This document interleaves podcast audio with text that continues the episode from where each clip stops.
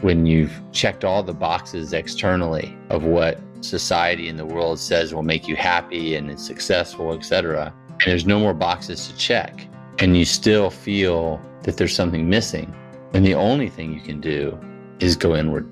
And that is both exciting and at the same time very daunting. Welcome to Love's Everyday Radius, a podcast brought to you by the Hoffman Institute. I'm your host, Sharon Moore, and I hope that you enjoy today's conversation and that the stories shared by our graduates impact, move, and inspire you.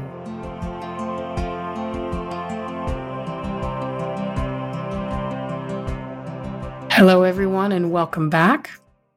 My guest today is Blake Mycoskie. Blake is the founder of Tom's Shoes, a philanthropist in the psychedelic space, and a huge supporter of the Hoffman Institute. I'm very excited to have him. Blake, welcome to the show. Thank you for having me. So, we're on the Hoffman podcast, so let's start there.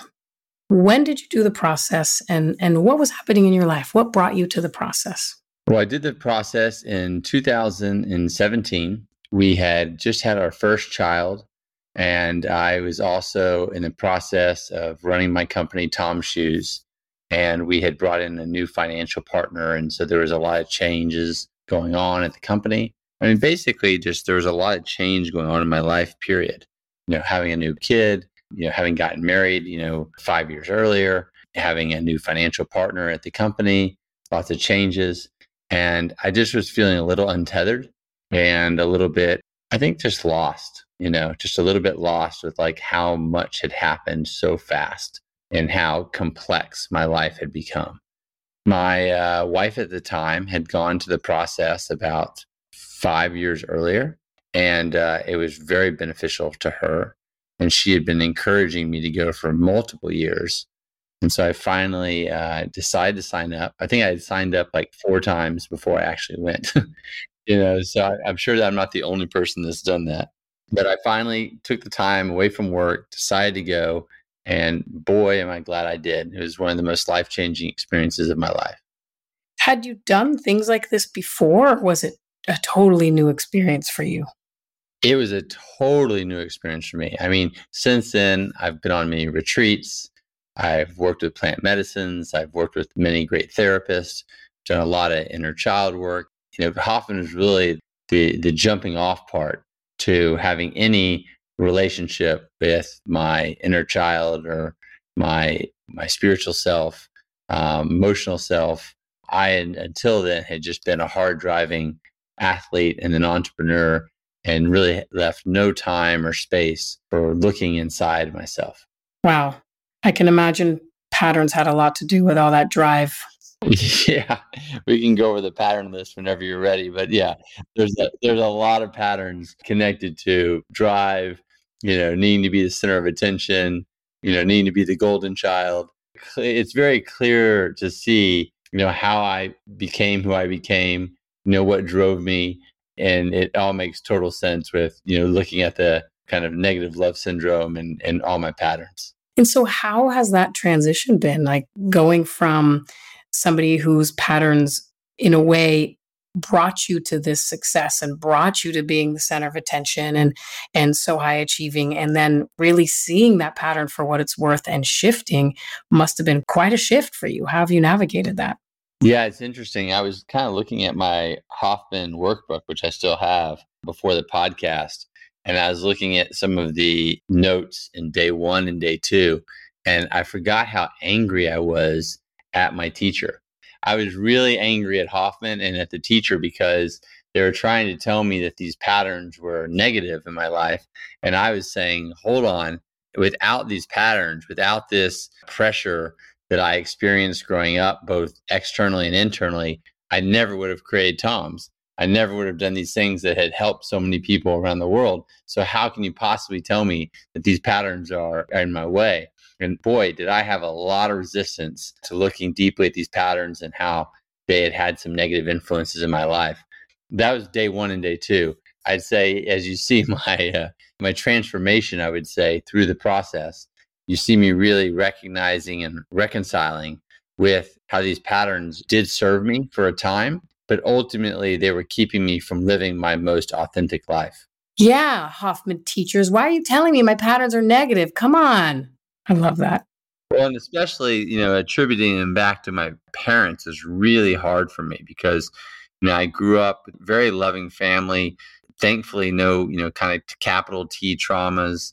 You know, my mom is a stay at home mom, you know, picking me up from school every day and making dinner every night. My dad was home for dinner every night, you know, working hard at the baseball games, at the tennis matches. I mean, you know, by many standards, uh, I had this idyllic childhood. You know, when I was told to kind of get angry at my parents for these patterns, that was really difficult for me. What would you say was the turning point when you started to surrender to this process as opposed to resisting it like this?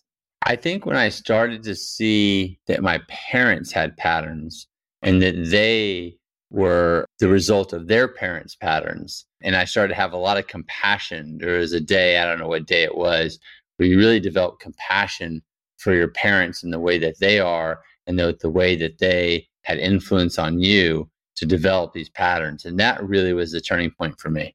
Do your family's uh, members have they also done the process or is this something you can share with them? Yeah, so my brother has done it and my mom has done it. My dad has not done it and my sister has not done it. And I would say almost every single one of my friends has done it by this point. I mean, I think I've sent, uh, you know, probably 30 or 40 of my closest friends. And then I've sent, you know, hundreds of other strangers through the scholarship program. And so this was in 20, you said 2017. So how would you say this still is alive in you? You know, I think it really is about that pattern recognition. And when you see that you're starting to go into a vicious cycle through a series of patterns kind of coming up and playing out, you know, I don't catch it every time, but I do catch it most of the time. And when I do, I'm able to really see that I'm not my patterns and there's a right road that I can go down and there's a wrong road and that that choice is really up to me. You know, I think that that's the thing that I really see is that like having the awareness, you know, really allows me to eventually have compassion for myself of what's going on. And then with that compassion gives me a choice to act on the right road. And you see, given that choice, you still could be a driven athlete and a driven entrepreneur, but you have the choice. You're not doing it out of pattern and autopilot. Yeah, I mean, I think the thing that I'm struggling with, to be completely honest right now, is I don't have a big project I'm working on. I don't have a company that I'm driving or uh, anything that is creating kind of a public identity, which has been beautiful for the past, you know, six or seven years since I sold the company.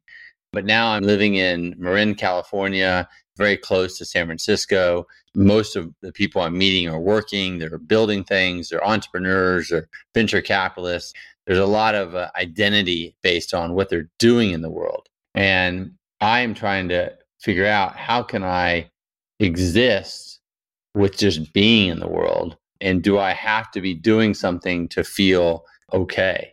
I almost feel like it's time to go back to Hoffman because there's a lot that I need to work with there. There's a lot of um, uneasiness I have.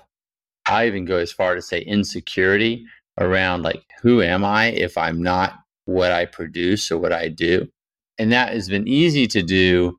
It's easy to not worry about the last six or seven years since I sold the company because I've been living in places like Jackson Hole and Costa Rica and you know just been able to kind of lose myself in all these adventure activities. But now that I'm here, I'm kind of forced to look at like who is Blake when Blake isn't identified as an athlete or through these kind of activities that I've been so engaged in and without a company that he's running or starting or founding.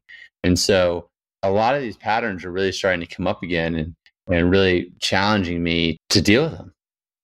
I love the honesty in that. And I think it's actually important for us as graduates and even successful human beings who also care to be whole and continue to evolve as humans to name the fact that these things are secular and they don't go away. It's just we now know how to respond to them better. We have a toolkit. I really appreciate the honesty in that. I had a thought as you were saying that. Do you end up catching yourself going back to an identity that already exists? Like, I'm the founder of Tom's Shoes, or oh, I'm the athlete that did XYZ. Or in real time, do you just sit in the discomfort of it? I think it's a little bit more the discomfort of it. I definitely have no desire to rest in the laurels of the identity of Tom's. Like, yes, that's how most people know me and they don't know me. And just the public or people I meet from time to time that are new acquaintances, that's how they typically know me.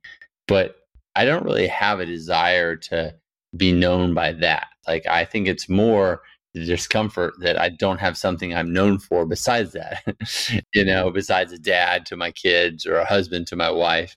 What I'm really searching for is to feel enough. That's the thing that I think we're all searching for in some way or fashion is that like I'm good enough just as Blake. Like I don't need to have the mask of the founder of Tom's or one of the largest philanthropists in psychedelics or these different things that have been attached to my Wikipedia page, if you will. I can also just be Blake, a guy who's just trying to get through the day and do some good and be kind and have some laughs and some giggles and enjoy the changing of the season. That is the goal that I have right now. And that's really, really hard. It almost feels like the metaphor I'm getting is like a monk who goes to the mountains and does the inner work and then goes back into the world. Is that monk able to stay connected to that purity, to that authenticity? You know, you had the adventure chapter where you were able to really integrate all that inner work that you did. And now you put yourself in a community that is surrounded by high achievers and people with titles, etc. And here you are with kind of seeing, okay, how do I get to be both this person that's done the inner work now in this setting where it's very seductive and tempting to want to hide behind an identity or an accomplishment. Yeah, I think the thing is, is as much as I would love to strap on another identity or dive deep into another business adventure, I just don't think my soul is allowing that. Like, I think that there's a reason why I'm not excited about anything right now. You know, many people call it the dark night of the soul. And I really think I'm going through that because I'm being called to do more inner work. I'm being called to go deeper into who am I outside of my identities, my patterns, etc. And it's definitely one of the most uncomfortable phases I've ever experienced in my life. At the same time, I deeply believe it's happening for a really strong purpose. And so I'm trying just to, with the discomfort and at the same time, not let it overcome me so that I can't experience the basic joys of life. So it's a, it's a dance right now. Dark night of the soul is usually very uncomfortable. Have you had other moments where you feel like you had versions of dark nights of the soul, or is this one of the first times? You know, since selling the company, that was almost seven years ago. I've had some of these experiences, usually around this time of year, late fall, end of the year type time. Nothing to this intensity. This feels like almost like, you know, God or whatever you want to, you know, whatever you attest to, a higher self has been kind of knocking, you know, very patiently off and on the past few years saying, hey, it's time to go deeper. It's time to really, you know, meet yourself in a way you've never met yourself. And I think that I was able to say, okay, great, but I'm going to go surfing for four hours today and then play with my kids and then, you know, have a nice dinner and go to bed. And there's not a lot of time for that. Now I'm here. There aren't the physical distractions that I once had. And I'm forced to really sit with, you know, myself. And I think that's causing this to be a more intense experience with regard to the dark night of the soul than I've ever had. And it's so interesting we're doing this podcast right now because I mean, I'm right in the middle of it. There's no way around me sitting here and bullshitting you and saying everything's great and Hoffman changed my life and I'm so happy and I do my quadrinity check every morning and listen to my river of life uh, meditation on the way to work. That would be a, just a complete lie. the truth is, is I, I'm really struggling right now to find peace without jumping into something that will give me immediate gratification or identification. And yet you're holding yourself to sit still right here in the in the discomfort. I don't feel like I have a choice. yeah. I mean, I guess that you always have a choice. I mean, there's always a way to distract, you know, with substances or other things that can be destructive in your life. Thankfully, that's not the path I'm going down.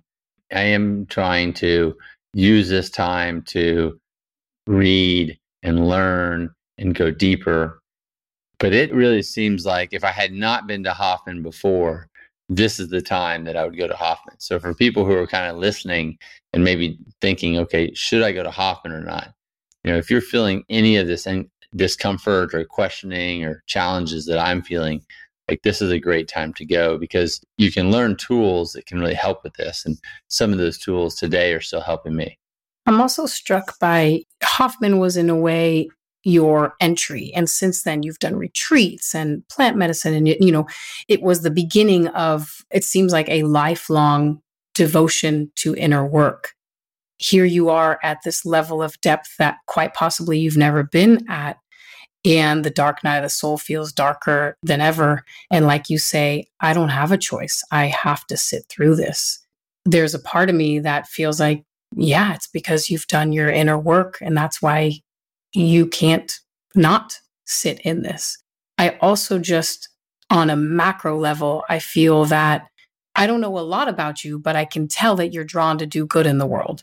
Given the combination of that plus the deep work that you're doing, plus whatever awaits in our world and who we need to lead us and be kind of good vibrational forces in our world seems like there's there's a set there's something happening here that is larger than us you know i have to believe that i think that is what gives me solace in these times is that what i'm experiencing and the pain of it i can't imagine that it's without a larger purpose. I think that if people are looking out at my life from the outside, they see you know someone who built a company that really, I think, changed the world, changed business, you know, helped millions of lives. We gave away 100 million shoes during my time at Tom's, inspired other businesses to incorporate giving, beautiful wife, a lovely home to live in, four amazing children, you know, with my adopted son from Ethiopia as well. And I think that they would say, like, this guy must be the happiest guy in the world. The truth is, is why I have great joy and great gratitude for the blessings in my life. I'm still feeling this sense of emptiness. I think the only thing that that points to, and the reason why that's so valuable, is it requires you to keep going in, to keep looking inside, to fulfill whatever is eating at you. Because when you've checked all the boxes externally of what society and the world says will make you happy and successful, etc., and there's no more boxes to check, and you still feel that there's something missing, then the only thing you can do is go inward. And that is both exciting and at the same time very daunting. And you happen to be in the right in the thick of it in this very moment. Yes.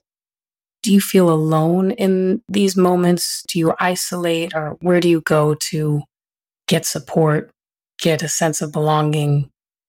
You know, I've really been fortunate that I've cultivated some incredibly strong male friendships over the past 15 years. Um, we had this group, we call it the Rugged Adventure Club or the RAC. It's about 15 guys that we try to do a trip every year together. And in the middle, we also do a lot of text messaging. And they have been incredibly helpful, very aware of the challenges I've been facing. And they've really been supportive you know, in times when I really needed that support. They've encouraged me to believe that this is just a passing time and that it won't last, just kind of like the weather going through. And uh, I'm extremely grateful. M- most of those guys have been to Hoffman, by the way. So they've been very supportive. My wife has been incredibly supportive. I've had to lean on her a lot during this time. She has also been to Hoffman. She's a recent grad. She went about a year and a half ago. And she's been really supportive and encouraging that this is just part of the journey. Really seeing that this is not happening to me, this is happening for me. And I've been really grateful for that. And my immediate family, my parents, my brother, my sister continue to check on me during this time. You know, I think everyone knows that I have chosen this path of being a seeker, of being an explorer, of this inner adventure. And what comes with that is some really challenging things to face with yourself. I don't think anyone's surprised that with that choice comes some really challenging moments. And while myself and probably everyone who's supporting me wishes that this storm would pass, they also recognize that there's a reason that has descended upon me. I have faith that in time I will understand that better and better. And because of that, I'll be able to help others and that storm descends upon them. And I think that's really kind of what the whole journey is about.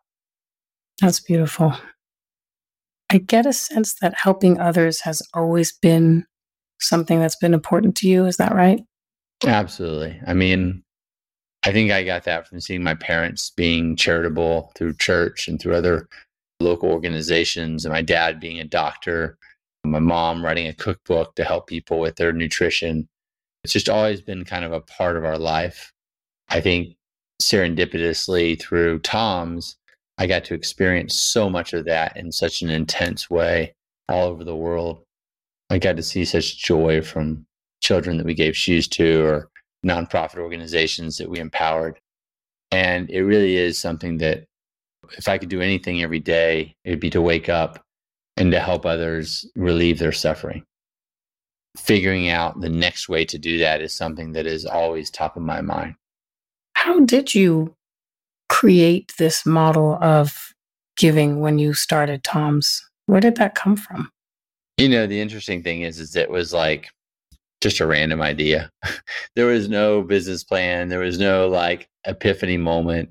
It was just like, hey, I found these shoes in Argentina and they're really cool and I've never seen anything like them. And at the same time, I know there's a lot of people who are very impoverished down here and don't have money for school uniforms or shoes. And I see a lot of kids barefoot in the street. And why not give a pair every time we sell a pair? You know, we can afford to do that. The shoes aren't that expensive.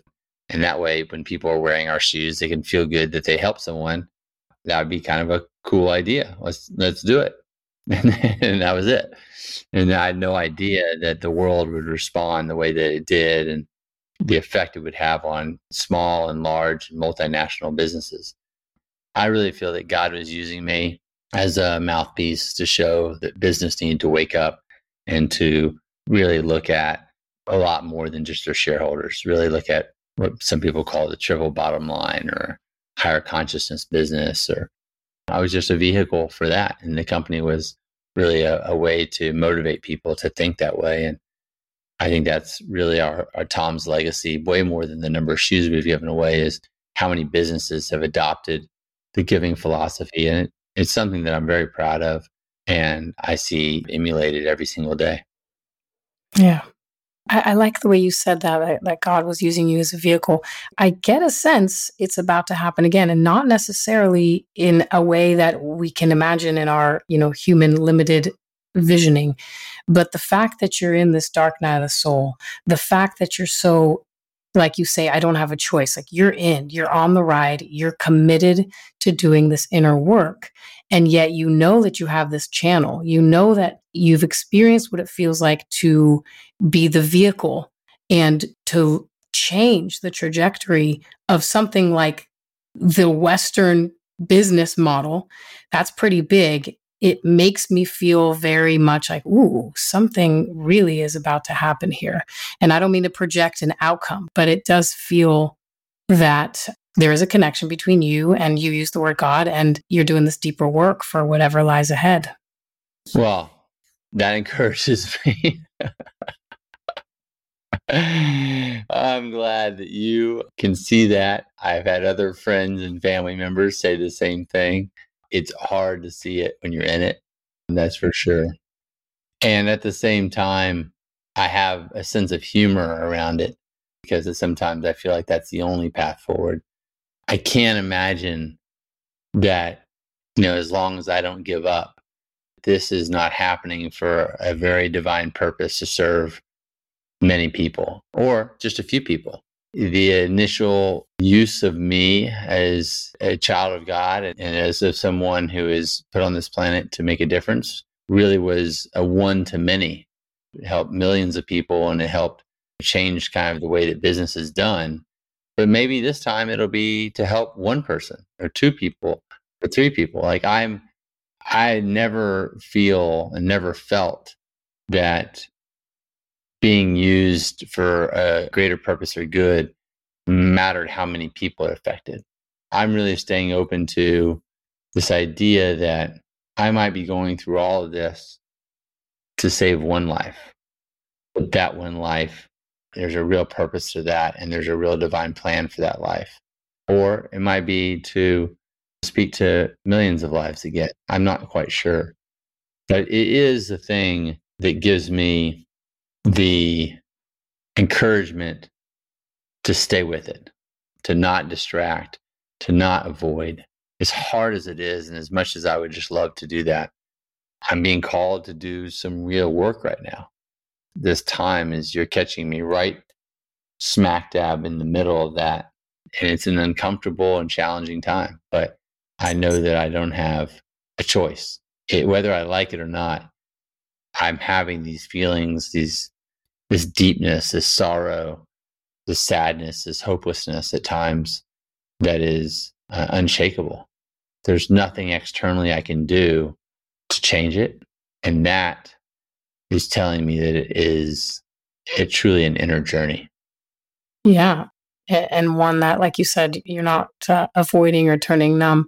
And you're even putting a microphone in front of your face and showing up to a podcast in this authentic state. That's courage. That's authenticity. Trust me, I, I thought many times about canceling this podcast. I bet. I can imagine. There was multiple times in the last week I saw it on my calendar and I was like, I don't want to do this right now.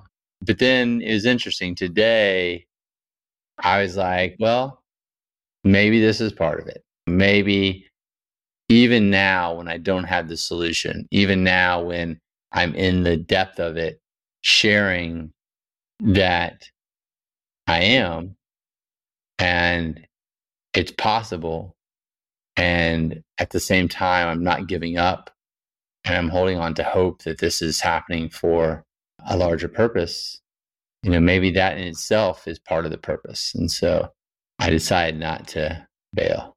It's huge that you showed up for this. And the ears that this will land on are meant to hear this story and meant to hear your current and authentic and raw state because I'm certain you're not alone.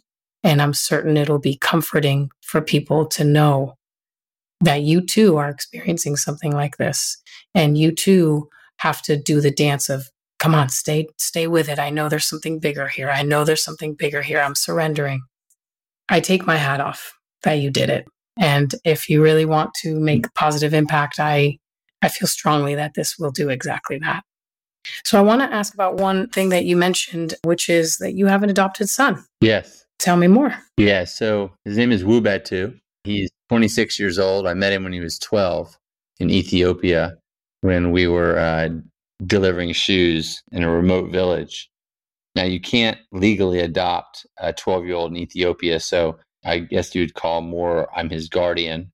He has eight brothers and sisters and parents in Ethiopia still who are very supportive of our relationship and how I've taken him under my wing. But um, yeah, I've been supporting him since 12. He went from, you know, not speaking any English to graduating top of his class at Wake Forest. And now he's at USC Film School, and he's making amazing films that are getting nominated for awards already. And he's truly one of the most inspiring human beings I've ever met. It's been such a joy for me to see this young boy who I met grow into such an amazing man. So where where my both mind and heart go is you must have seen so many people, kids, communities, and given who you are and how connected you are to doing good in the world, how is it that you, I feel like you could, if you had your way, you would have adopted 500 little beings. Um, how did this, in that he was the one? You know, it's just one of those things that is a great mystery in life. We met, we played soccer with a bunch of kids on the top of a field in Ethiopia with a ball that was made of trash. And we walked to a school that was being built by a friend, and he stayed by my side and spoke a little bit of broken English to me. And it's such a long story of how it happened. And there's actually a beautiful, beautiful article if someone wants to read it. If you Google Wake Forest, his school that he went to, and Wuebetu, W U E B E T U, you can read the whole story because there's a beautiful journalist that wrote a story about it in the Wuebetu in the Wake Forest magazine. But I gave him an opportunity to contact me through a business card, which he had no idea what that was or no understanding of what an email or a computer. He'd never seen one before. But I explained to him if he took that card into a city, which he had never been at, that he could find me. And if he wanted to go to school and his parents were okay, then I would help him. And that was kind of the beginning. And, you know, weeks, maybe a month later, he found himself journeying to a city to give this card, to then have an internet cafe send me a message. And that was the beginning of it, um, which was very improbable because everyone in his village, including his family, believed that everyone outside the village were cannibals. And so he was horrified to leave his village for the fact that he might get attacked. So it's it's really a story that is it's really hard to believe, especially when you meet him now and he's making award winning films. But uh, it's been truly one of the great joys of my life having that experience with him.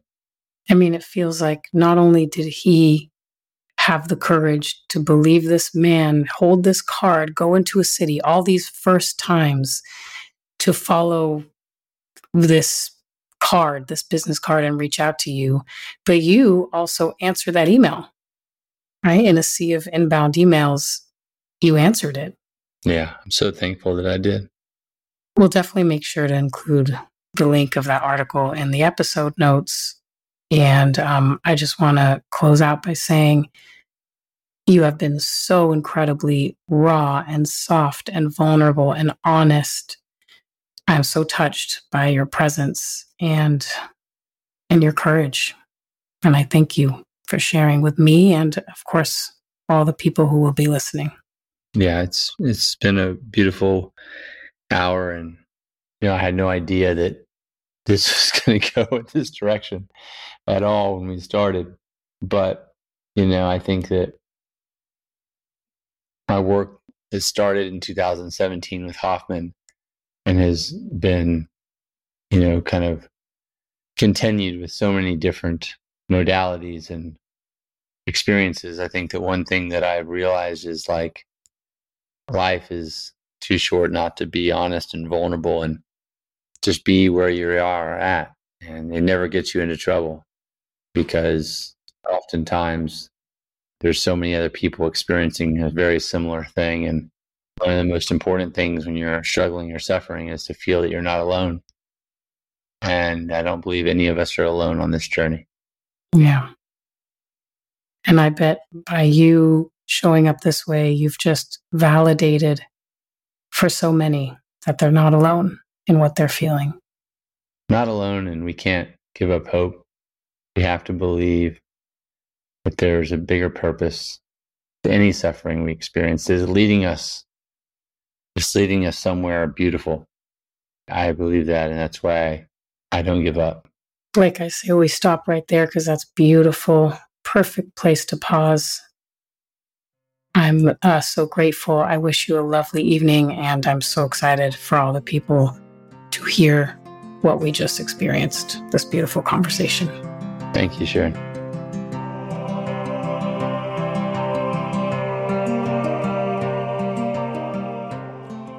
Thank you for listening to our podcast. My name is Liza Ingrasci. I'm the CEO and president of Hoffman Institute Foundation. And I'm Raz Ingrasci, Hoffman teacher and founder of the Hoffman Institute Foundation. Our mission is to provide people greater access to the wisdom and power of love in themselves, in each other, and in the world. To find out more, please go to hoffmaninstitute.org.